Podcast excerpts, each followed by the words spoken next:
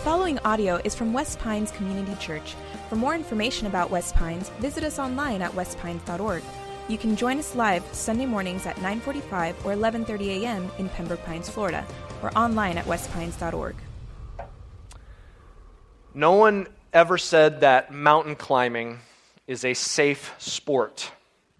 But there is a particular mountain that is notoriously dangerous to climb. Some of its nicknames include the Killing Peak. It's also called the Savage Mountain. Some have called it the Holy Grail of mountaineering. It's the, it's the one that if climbers can climb this, like they are elite status. And surprisingly, it's not Mount Everest.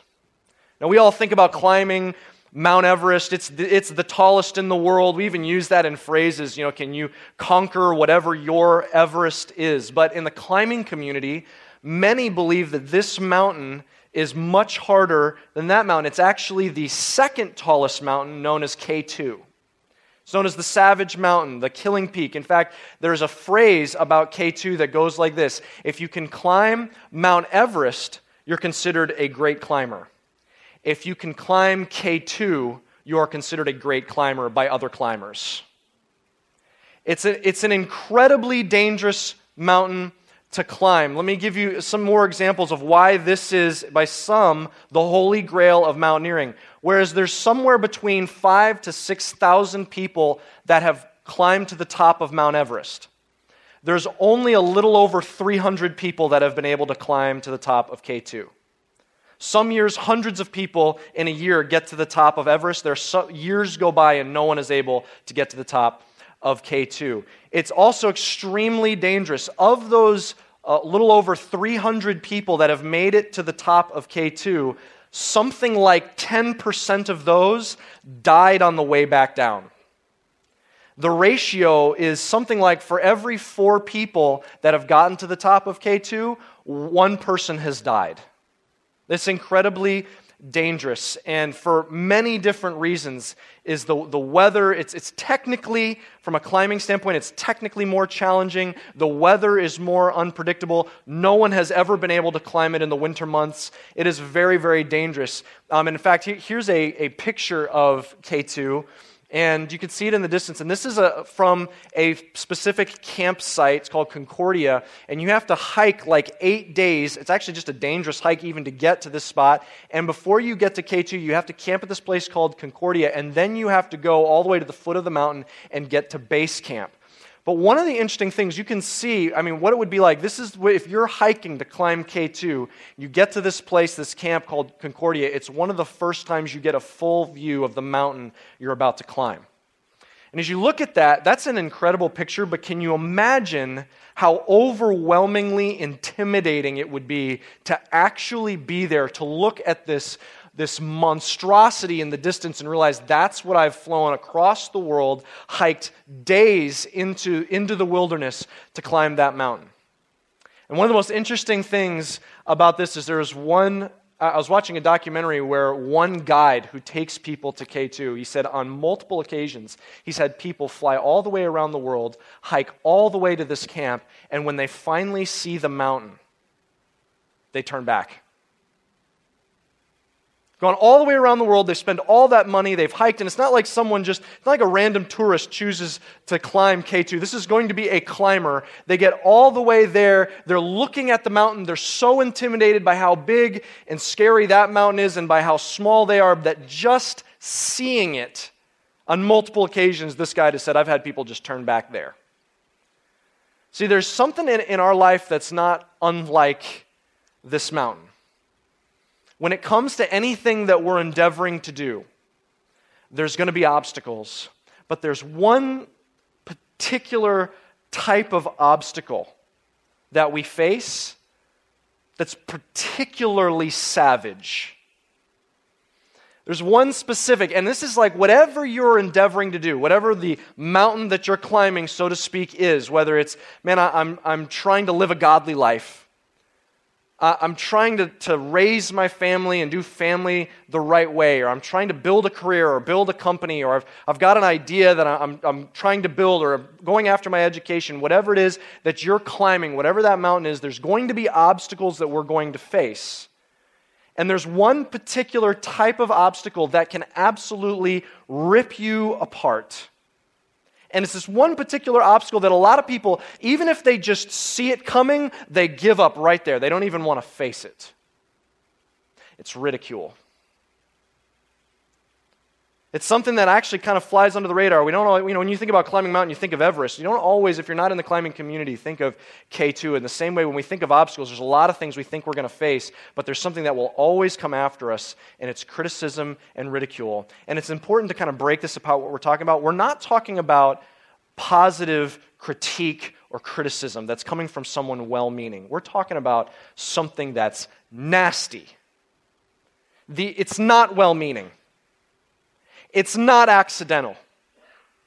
Its intent is to hurt, it's to destroy, it's to tear you down. It's something that in some sphere you've experienced. It's a friend talking behind your back, it's a coworker that's trying to take you down a notch, it's a competitor. It's at some point someone has just tried to take you down a notch, has just ridiculed you, insulted you, belittled you, tried to bring you down. It's, it's from an enemy, not from a friend. And this is something, no matter what we're trying to climb, this is something that we will face. And it's something that there's a technique to handling. It's actually, we can learn how to expertly get over this obstacle and it can prepare us for what's ahead. We're going to be looking at it through this series called Against All Odds. We're looking at this very catalytic leader by the name of Nehemiah phenomenal leader, accomplished great things, and we're going to be looking at him, and, he, and he's going to face one obstacle after another. And the first obstacle that he faced is just straight ridicule. And we see how he handles it so strategically, and we're going to learn how to handle that in our lives this morning. So if you would turn with me in, your Bible or your Bible app to Nehemiah, we're going to look at chapter 4. Nehemiah chapter 4, starting in verse 1. Let me give you a quick background to who this guy is. This story takes place about 450 years before Jesus, and it takes place in Jerusalem. At this time period, Jerusalem is broken down. It's in ruins right now, and the people that live in Jerusalem, the Jewish people, are attempting to rebuild the city, and specifically, they're trying to rebuild the wall for their own safety. And the, the leader, the guy leading the charge, is a guy named Nehemiah. And we're learning from really his autobiography. In a lot of ways, it's his memoirs. And so we have this really great book that's almost like a mentor sharing his story with us. And so let's hear what Nehemiah has to say in Nehemiah chapter 4, verse 1. Here's what it says Now, when Sanballat heard that we were building the wall, he was angry and greatly enraged. And he jeered at the Jews. And he said in the presence of his brothers and of the army of Samaria. Now, just hang there for a second. Before we get to actually what his jeers were, I just want to pick this apart a little bit. First of all, uh, I want you to know who is jeering Nehemiah and these people that are attempting to rebuild Jerusalem, the Jewish people. It's a guy by the name of Sanballat. Another guy is going to show up in this scene is a guy named Tobiah. These guys are the enemies. They are the villains, the bad guys through this entire story. You're going to see over and over and over again, these guys are trying to stop what's happening in Jerusalem because it's threatening to them. And these guys are not people who live in Jerusalem. These are guys who are leaders and rulers in some of the surrounding cities and kingdoms around, and they're threatened by Jerusalem becoming a powerful city again. They don't want that to happen. So, these guys, it's important to notice this for the context. These guys are outsiders and they're enemies. Now, next week, we're going to talk about a different type of obstacle, which is dealing with the harsh words of insiders. And we're going to see what happens when we get words of opposition, hostile words from insiders, from friends. And to be honest, sometimes that's even more difficult. Almost always, it's even more difficult. And we're going to talk about that next week. But it's important to break these two categories apart because you deal with these people differently. These are enemies.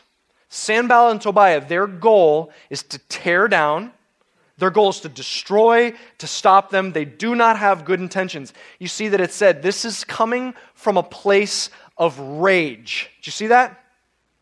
Sanballat is angry they're rebuilding the walls, says he's greatly enraged, and so he jeers. And did you notice one other detail before we get into what he says? Did you notice that it tells you who he said his ridicule in front of? Isn't that always the case?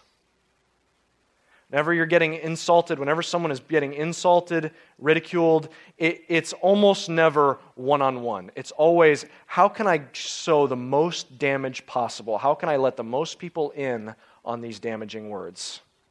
That's what Sanballat's going to do. Look what he actually says. This is verse 2 again. Look what he says. And he said in the presence of his brothers and of the army of Samaria, What are these feeble Jews doing? Will they restore it for themselves? Will they sacrifice? Will they finish up in a day? Will they revive the stones out of the heaps of rubbish and burn ones at that? And Tobiah the Ammonite was beside him, and he said, Yes, what are they building? If a fox goes up on it, will he break down their stone wall? All right, so look at these, these words. When you first read you're like, okay, that, it's not that bad. You know, ooh, a fox on my wall. I mean, don't get too personal there, Tobiah, okay? It doesn't sound like that bad what they're saying. You're like, okay, are they really going to get that worked up about it? But I want to dig in a little bit on these because think about this. Nehemiah remembered that taunt about the fox so clearly that he wrote it down. Man, there, you could be here and you're thinking about ridicule that you've, that you've heard from decades ago, and you could almost repeat it verbatim because these things stick with you. These things are, words can be painful, and I want you to pick apart these particular words because they're very hurtful. Sanballat says, What are they? Look at these feeble Jews. Man, what are they? Are, seriously, these people, look how weak they are. They they are a people that have been living in rubble for decades. You're telling me they're really going to rebuild this? Well, you guys can't read. You're worthless. You're too weak to do this. I mean, what are you going to sacrifice the wall up? They're actually saying you're going to have to pray this wall up because there's no way that that's actually going to happen. I mean, look at these. You're telling me you're, gonna, you're probably going to do this in 24 hours, right? No, this is going to take you. Do you have any idea how long this is going to take you? This is going to take years. Man, and look at the stones you're working with. You're going to use these charred just pebbles and you're going to make a, a wall back out of it.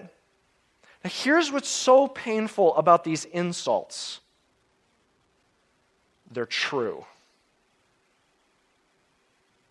The most painful kind of ridicule is the one that nears closest to the truth. They are a weak people. They've got no wall. They're so susceptible. They know they're feeble. They're a conquered people. They're just now trying to rebuild this wall. They know they need a miracle. I mean, they know that they're practically going to have to pray this wall into existence. This is none of them are experts. I mean, you're talking this is like farmers and jewelers and carpenters and, and merchants. And I mean, these are the people that are going to rebuild this wall. They're not experts, they're not engineers, it's not an army of wall builders. They know they're feeble. They know that this is bigger than they can do. They know that they're, they're not carving out perfect stone and importing it from somewhere else. They're taking this charred piece of rubble and they're trying to rebuild this wall. They know that this is going to take forever. And what's so painful about this is it gets close to the truth. Isn't that so true about ridicule? If you want to see someone go from zero to 10, you want to see someone go from calm to enraged, it's not the bizarre, absurd ridicule, it's the ridicule that gets really close to the truth. And someone blows their lid. And it immediately it, it indicates their insecurities and what they are wrestling with. They know exactly, this is the, the thing that you start to really dislike about these guys, Sanballat and Tobiah. They know exactly what they're saying. They know, those don't, may, don't, may not seem like much to us, but they know exactly the buttons they're pushing. They're getting at their insecurities and their weak spots. Now, look at what uh, Nehemiah does in reaction. Okay, this is verse 4. Look what he says.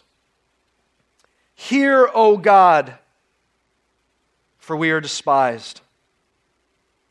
Turn back their taunt on their own head and give them up to be plundered in a land where they are captives. Do not cover their guilt, and let not their sin be blotted out from your sight, for they have provoked you to anger in the presence of the builders. Do you hear what he says? Does he write a really mean, scathing text message back to Sanballat? Does he like subtweet them, you know? Well, there's this guy that's saying some terrible things. Does he, does he get back at him? No, he, he prays. And you see what he prayed? He prayed, God, turn their taunt back on them. Did you see that? This is really fascinating from a historical standpoint because we're looking at the first recorded time in history when someone is ridiculed and their response is basically, I'm rubber and you're glue. Whatever you say bounces off me and sticks to you. I mean, you're, you're seeing it right here historically the first time. It's, I, that blew my mind when I saw that for the first time. Not, all right, I don't want to minimize what Nehemiah is doing here. Do you see what his prayer is? He's saying, I mean, he's emotional. He's praying, God, get them. Turn it back on their head. He says, Man, God, let them be conquered. Let them be pillaged. Let them be nothing. You take care of it. God, haven't they made you mad by these taunts? You see how emotional he is? I mean, these got to him. He's emotional and he's praying them through. Now, there's a, a pastor I sat under for a while, um, a man I admire, his name is Richard Farmer, and he used to talk about this kind of prayer because it's not a prayer that gets talked about, t- this type of prayer, a lot, but it's, you see it in the Old Testament. These godly men and women, they pray prayers like this, and he called them sic 'em prayers. Basically, they're saying, God, get them. Go after. I mean, I mean, make them hurt, God. Okay. Now, I'm not sure that it's healthy for you to like sit back and think through all the creative ways that God could get someone back, okay? It's not like a Christian voodoo doll, okay? God, just take their pinky and break it. Okay, that's a good one, all right? So maybe don't do that. But there is something really powerful in this. He's asking, he's taking justice and he's placing it in God's hands. Why is that so critical? Because he's not going to take justice in his own hands. He's being attacked, and he's not going to attack back. So he's praying, and he's, he's not going to respond in his emotions. It would feel so good. It would make him feel so much better to just lash back in his emotions. But instead, he vents his emotions in prayer and he's putting justice in God's hands. He's saying, God, you do something about it. And, and notice what he says. He says, God, they've angered you. You see what beautiful faith that is? He's saying, God, I know since they're attacking me, they've made you mad. And so I'm putting justice in your hands. You're going to take care of it. Now, let me tell you why that's not only a helpful thing for us emotionally, but that's a strategic thing. Because if you, you can try and get revenge yourself, but God can do it way better than you can. You can just make them feel bad by your insults, but God can level them and make them captive and take all their insults and turn them back on their head. So he's taking all of his anger and he's giving it to God because he's going to respond without any emotional without any emotion. He wants to respond strategically, not emotionally, so he's giving it all to God. Okay, here's what else that this reveals and this is so key. Man, we're I, I love that Nehemiah in his memoirs, he's not saying yeah, they said some mean things, but man, it just I just brushed it off, man. I'm above all that stuff. No, you know, see, I'm just not one of those sensitive people. You know, I've got, I've got tough skin. No, that doesn't bother me. No, he's vulnerable enough to say, man, this got me. So we've got this phrase that we say, we're taught since we were kids Sticks and stones can break my bones, but words will never hurt me. Okay, that's about the most untrue statement we've ever been taught.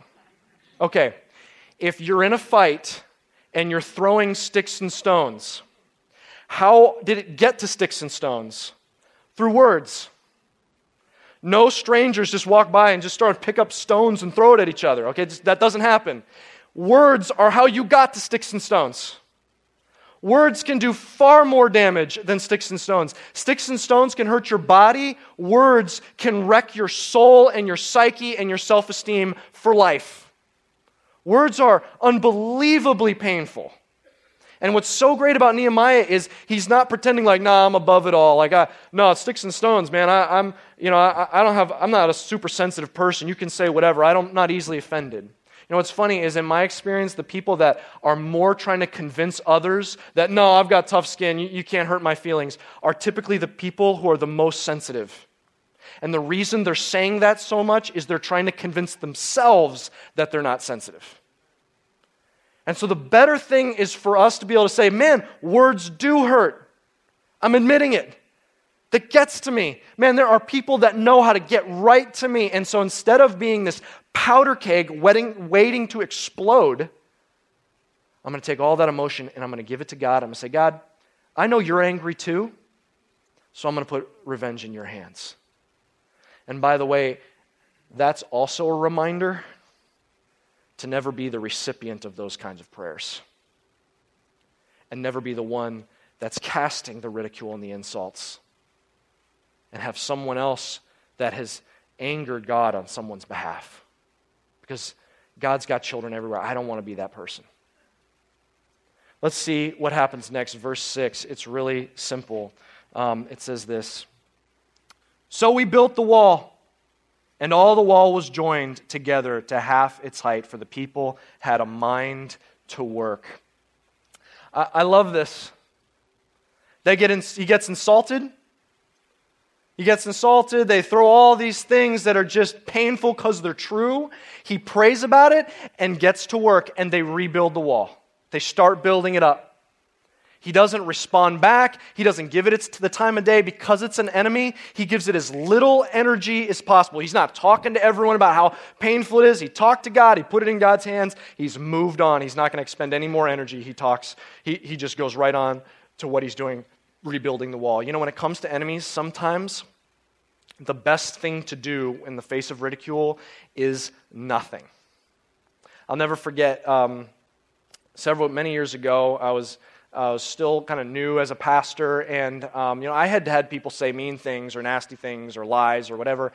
And but I, I it was the first time I had gotten uh, a letter that was truly, I mean, just mean. I mean, it was just nasty. It was a multi page letter, handwritten. I mean, I could tell like there was like force on the pen, okay? It's like these scary downward strokes in their handwriting, okay? And I, am reading this letter, and I mean, they are just, through this letter, it's written to me, just raking me up the They had come and they had heard a message one time, and they had, they just, they just didn't like something and they, they were just raking me up down the coals. I mean, just tearing at my character and this and that. And they get all the way to the end of this letter and they say, they sign it like this. They say, um, and don't feel the need to respond. I just needed to get off this, th- get this off my chest. Um, you know, this was therapeutic for me. We know it'd be therapeutic for me just to grab a stranger at Publix and just pummel them to the ground. Man, I'm sorry, that felt really good. Okay, I, I needed that. So, what do you do with a letter like that? I mean, just someone just wants to hurt someone. Well, I have a, a special filing cabinet. It's under my desk, it's rectangular. It's got a little bag in it that gets emptied once a week. I don't know where they file these things, okay? Certain places you file letters like that, you just, you know what? I say, God, I'm not going to expend the energy to respond to an enemy. Friends, a different category, but someone who's just trying to hurt you. Oftentimes, the best response is nothing. They're just waiting for more ammunition. They want you to get emotional, they want you to lash back. They want to reveal the chinks in your character because that's what they're saying. They're trying to draw out your weaknesses. That's what they want. And sometimes the best thing to do is no response. I give it to God. I vent my emotions to God. I put it in God's hands. God, you're going to handle this. I don't need to. I'm going to, I'm going to get to work. You say, okay, but there are some times that you can't not respond, like you have to respond. There are sometimes you have to respond. And I, I want you to see uh, what, how Nehemiah handles this. We're going to s- skip one, a, a, couple quick verses I want you to see. A later episode with the same guys. This is in Nehemiah 6, verse 5. Listen to this. In the same way, Sanballat, for the fifth time, sent his servants to me with an open letter. Okay, this is a whole other episode with Sanballat. In his hand. Okay, an open letter, which means it's not stamped and sealed so it's like you put it in an envelope and you, and you don't seal the envelope so anyone can pull it out and read it. He sends this open letter, and this is what it says In it was written, it is reported among the nations, and Geshem also says it, that you and the Jews intend to rebel. That is why you're building the wall. And according to these reports, you wish to become their king. And you've also set up prophets to proclaim concerning you in Jerusalem, there is a king in Judah. And now the king will hear of these reports. So now come and let us take counsel together. See what he's doing here? He sent an open letter saying, You're rebuilding this wall because you're going to rebel against the king of Susa, and you've made yourself king over Jerusalem. And he's saying, You've set up false prophets to say that God has appointed you king. Lies. Lies to get them in trouble, lies to get them to stop working. Look what he says. Then I sent to him, so he had to respond to this. Then I sent to him, saying, No such things as you say have been done, for you are inventing them out of your own mind. For they all wanted to frighten us, thinking their hands will drop from the work and it will not be done. But now, O God, strengthen my hands. I love that we have both of these episodes one are jeers that are a little too close to the truth. The other is a rumor that is filled with just lies. One, Nehemiah was able to say, I don't even need to, I'm not even going to, going to pretend that doesn't exist. I'm going to give it to God and keep working. The other, Nehemiah is like, okay, this one I actually have to respond to. He writes a very brief response. Again, he's not going to let, he's not going to give any more time and attention and energy to this person that he has to. He's going to give a brief response, and then he does the same thing. He prays and he gets back to work. But here's his response, and this is so important. If you're dealing with an enemy and you have to respond, notice he purely deals with the content and not the person. He doesn't, he still doesn't attack the person back. He never attacks the person back. He's given that to God, who's more capable, far more capable than he is. But he, he addresses the content. And he said, That's not true. That's been invented. He doesn't say, I am sick and tired of you. You are a liar. You have just been sitting back there fuming because you're a little man in your little kingdom and you just are so threatened by what we're doing here. You have no idea. Who do you think you are? You are a wicked and evil person. He doesn't even address Sanballat, doesn't even talk about his character, he doesn't even mention his name. He says, That information is inaccurate. He deals solely with the content. Here's what I love about Nehemiah. He shows us the technique of dealing with ridicule from an enemy. First thing he does is he doesn't pretend like it doesn't bother him. He's not too big for the fact that words can get at any of us, but he, he doesn't respond in emotion. He gives his emotions to God. He keeps his justice in God's hands. And then he responds only when he has to, minimally, and he only deals with the content. He never responds in emotion. And he never attacks back. Man, ridicule is some of the most painful, savage things that we will experience. It can tear us apart. And it can be the very thing that says, you know what, I'm not even going to bother. I, I, don't, I don't need this in my life. I'm not going to put up with this. I, I'm just, forget it. I can't do this. I'm not even going to climb the mountain. I'm not even going to try to do this anymore. I quit. I'm quitting my job because I can't deal with the ridicule anymore. I cannot put up with this anymore. But, Christian, we don't have the luxury of living a passive life. He has called each of us to be a force for good, a force for love, a force for truth, a force for the gospel, and a force for his kingdom. He's called us to that so we cannot sit back passively. I want you to hear this quote by an author by the name of Richard Foster, an incredible Christian author. But listen to what he says The mists of criticism do hang about a mountain. Men who want no mists must be content with plains and deserts.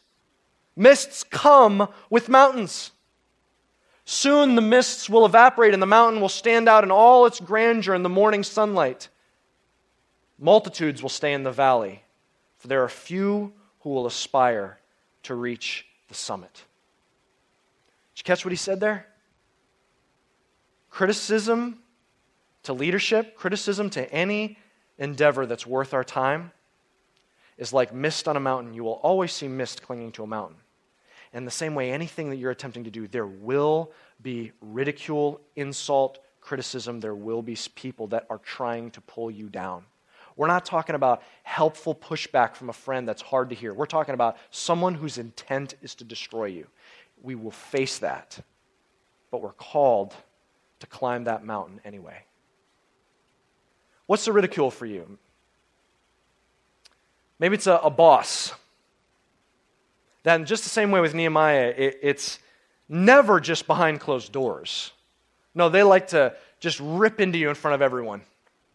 And they've told you, no, you're worthless, you're feeble, you're never going to do this job. What's the, what's the ridicule that you've heard? That someone threatened by you, tearing you down. Maybe it's a coworker that wants to take you down a notch because they're trying to move ahead. What's the enemy? Maybe that enemy, if you're honest, man, that enemy's in my family. They're just trying to hurt me. There's a rift there, and they're just, they are just trying to hurt me. And you're, you're dealing with, you're calling out to God like Nehemiah says, God, I'm despised. This is hurting me. This is ripping me apart. It's killing me. Maybe it's an ex spouse who's ridiculing you to your kids. And you're saying, God, where is the justice? God, are you serious? You're wanting me to not lash back? You're not you're saying I shouldn't attack back? How is that possible? The things that they're saying, how am I supposed to sit silently? I'm trying to just deal with the content. I'm trying to just say no, that's not true. That that's not the reality. But how do I not lash back at this person? How am I, you're saying that I'm just supposed to sit and take it and absorb that and suffer? You're saying I'm supposed to just deal with that in some, some prayer times? I mean, I don't know how I'm supposed to deal with the amount of anger and injustice I feel from the things that have been said to me. Maybe it's things that have been said to you years ago. And you can remember the precise detail, and it still hurts, and it's still haunting you. And you say, How long am I going to have to try and put this in God's hand and not take justice into my own hands? How long am I going to have to keep silent?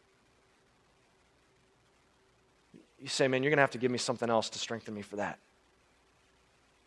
You say, you have no idea what I've suffered, what kind of ridicule. And you know, you're right. No one knows what kind of ridicule you've faced. But I, can I remind you of someone who does?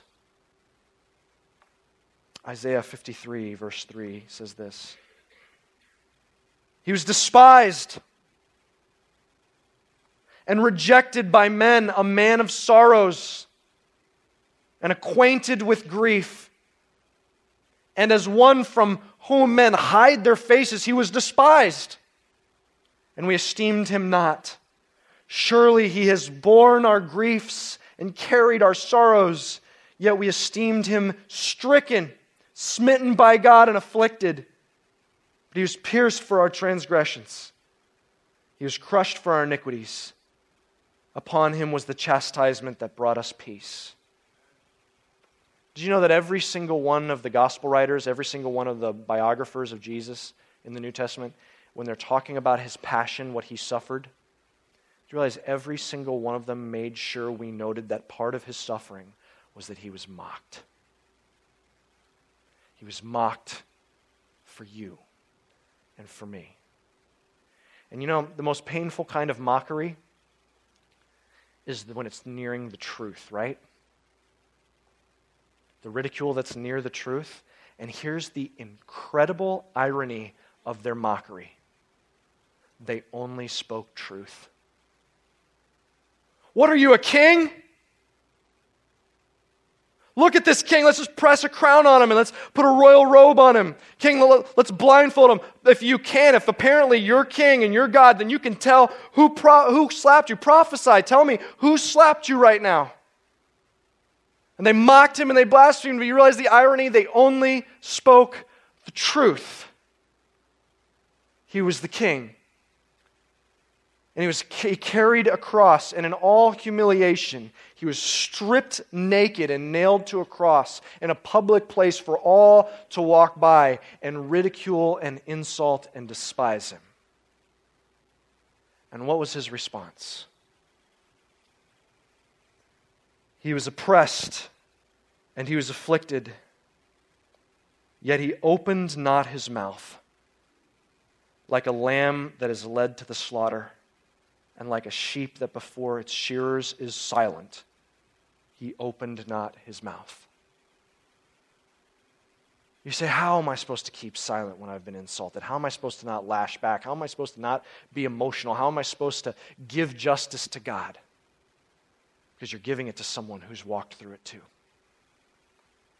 You're giving it to someone who's walked through, been insulted to a degree that we could never understand. It was God Himself and us puny creation were mocking Him, humiliating Him, and despising Him. And you're giving it to someone who will walk through it with you so that you too can be silent, walking in the footsteps of Jesus. Do you know that story is the whole message right there is that the king of the universe, the most glorious being, the being of whom if we stood before, we, his glory would so overwhelm us we feel like we, are, we, we should die.